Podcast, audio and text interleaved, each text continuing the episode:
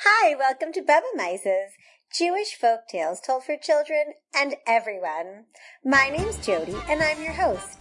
Today we'll be hearing the story of The Little House, rewritten for you by Joshua Davidovich and performed by me, Jody.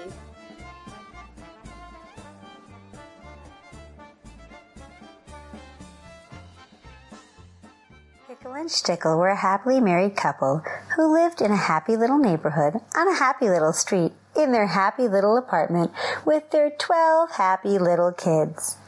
Well, maybe that part wasn't so happy. You see, Shtickle loved her kids and her husband and her house, but she didn't love that everything was so smushy. It's too smushy in here, she would say as she tries to squeeze past Bickle, Mickle, and Rickle to get to the fridge for her morning shake. It's too smushy in here, she would say as she tried to come in the door with the groceries only to find Rickle, Clickle, and Wickle playing behind it, blocking her way. And should she ever get inside, well, the tiny pantry had no room for all her blueberries and cakes and kale chips. It's too smushy in here, she would say as she finished folding the laundry, but then found she had nowhere to put it but on her bed. That night, she did not sleep well. Using Kickle's soccer shorts for a pillow and trying to make a blanket out of Lickle's sweatshirt. That's it, she said, shaking Pickle awake. Tomorrow you are going to find us a bigger house, a mansion with room for everyone and everything, the biggest house there is. Uh, uh, okay, Pickle said, half asleep, snuggling into Zickle's overalls. The next morning, Pickle hopped out of bed, ready to get a bigger house and answer all of Shtickle's dreams. What's the biggest house? He thought and thought. I know. The synagogue. That's the biggest house there is. Pickle marched confidently into the big wooden doors of the town synagogue. It was empty and huge. Just think about all the laundry we can fit in there, he thought, looking at the ark where they kept the Torah. Rabbi, Rabbi, he said, seeing Reb Chaim come in. Rabbi, I want to buy your house. My house? Reb Chaim asked, confused. Yes, this house. I'll give you. He pulled all of his money out of his pocket. Thirty shekels, and I'll throw in some dirty clothes. This isn't my house, chuckled Reb Chaim, and I don't think thirty shekels will get you very far. But, but, my wife says we need a bigger house. It's too smushy in ours. Hmm. Too smushy? The rabbi asked, stroking his beard. Too smushy, Pickle answered, stroking Reb Chaim's beard. Ha. Hum. Ah. Ah. I have an idea, but you have to trust me. Do you have a dog? A dog? Yes, Sparkle. And her six pups. They live on the balcony. Great. From now on, Barkle and the pups live inside. Do you have a cat? Well, there's Meow Meow, but she leaves during the day and sleeps in the yard. That afternoon, Pickle marched into the house, followed by Barkle and six of her pups, Meow Meow and ten of her best cat friends, plus a badger they found along the way, a skunk, seven rabbits who heard there was food, and two turtles who slowly sauntered in. Pickle! Shtickle screamed when she saw the zoo in her tiny apartment. Dear wife of mine, I beg you must. The rabbi said that we must trust. Bring all your pets and animals too. Turn your house into a zoo. It's just, he said, for a week to have the mansion you do seek. In this way, did he promise to ensure a bigger dominance? Ah, well, um, I'll give it a chance, Shtickle said, unconvinced. One very smelly week later, Shtickle popped out of bed. Pickle! Pickle! It's a week. Go to the rabbi and see if he has our mansion. Pickle ran out of the door, being very careful not to step on any tails. It was a hard learned lesson, he remembered, rubbing all the claw scratches on his arm. Rabbi! Rabbi! he yelled when he got close to the synagogue, banging on the door. Rabbi, where's my bigger house? We made it! We made it a week! Huh? The rabbi said, sticking his head out of the window. It was still dark, with only a tiny bit of light coming from sunrise peeking through. Pickle, he said, you've done well, but we are not there yet. Do you trust me? Uh, yeah, said Pickle. Okay.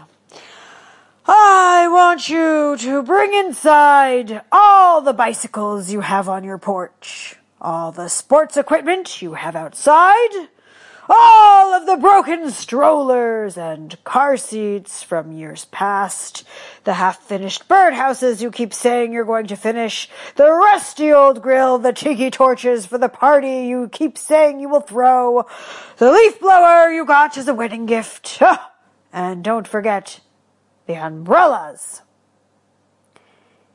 Ah, uh, okay. Uh, can I kick out the animals at least? Heaven forbid, said the rabbi. They need to stay. Now go home and let me sleep. By the time Shtickle woke up, expecting to be in a giant four-poster bed in the east wing of her new mansion, Pickle was just managing to bring in the last of the basketballs and soccer balls and exercise balls and footballs. Whee! shouted the kids, bouncing from ball to ball with glee. Yelled the animals, bouncing with them. Pickle! screamed Shtickle. What is this stuff?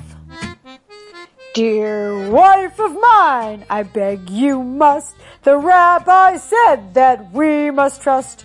Bring in your balls and bicycles too. And don't forget the soccer shoes. It's just, he said, for a week. Then you'll have the mansion you seek.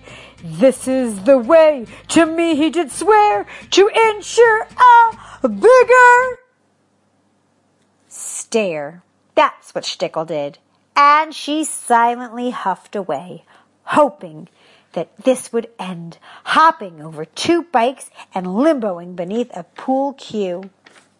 A week later, the moon still high in the sky, Shtickle broke her silence and Pickle's sleep, shaking him awake. Pickle, she said, Pickle, it is time. Go to the rabbi and get us our mansion.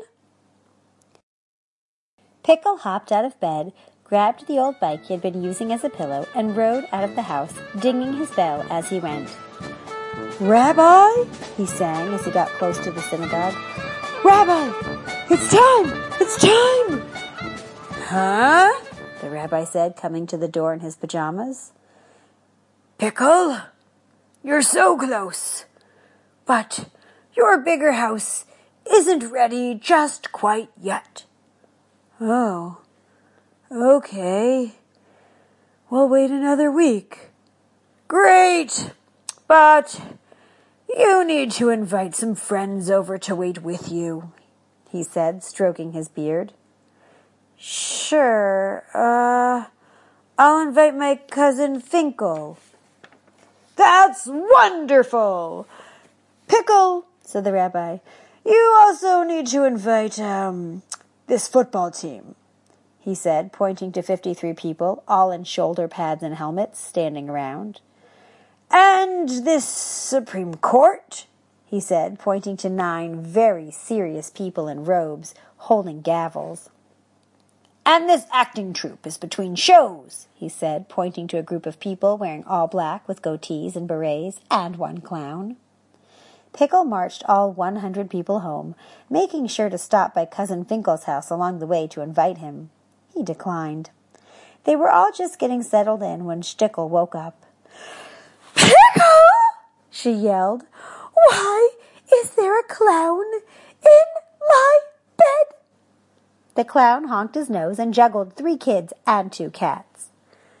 Dear wife of mine, I beg you must. The rabbi said that we must trust. Invite in all your friends, a team or two, a troop, a bench, everyone else too. It's just, he said, for a week. Then you'll have the mansion you seek. This is the way. To me did he vow to ensure a bigger Cow?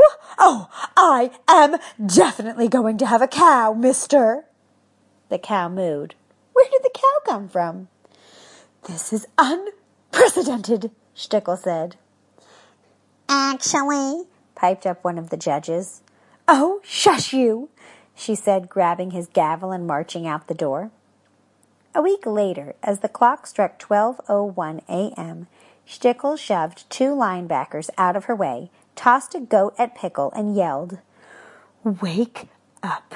It's Mansion Day. Pickle drowsily got out of bed. He hopped on the cow and started trying to pedal it. Pickle rode the cow all the way to the synagogue, where the rabbi was just brushing his teeth and getting ready for bed. Rabbi, he said, can we have our bigger house yet? Um, Yes, said the rabbi. And who do I have to bring in now? asked Pickle. A circus? A flash mob? No, no, no, none of that, laughed the rabbi. In fact, I want you to kick out the cat and throw out the dogs. Give the rabbits the boot and the turtle too. Get rid of the bikes and the balls and the bric-a-brac.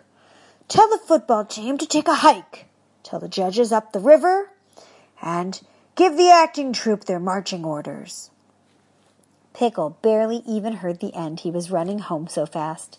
He was just sending off the last of the actors when Shtickle woke up, stretching out her arms and yawning. Stretching out her arms. Stretching out. Pickle! she screamed. You did it! Our house is so big. Huh? said Pickle. In fact, the house was exactly the same as before.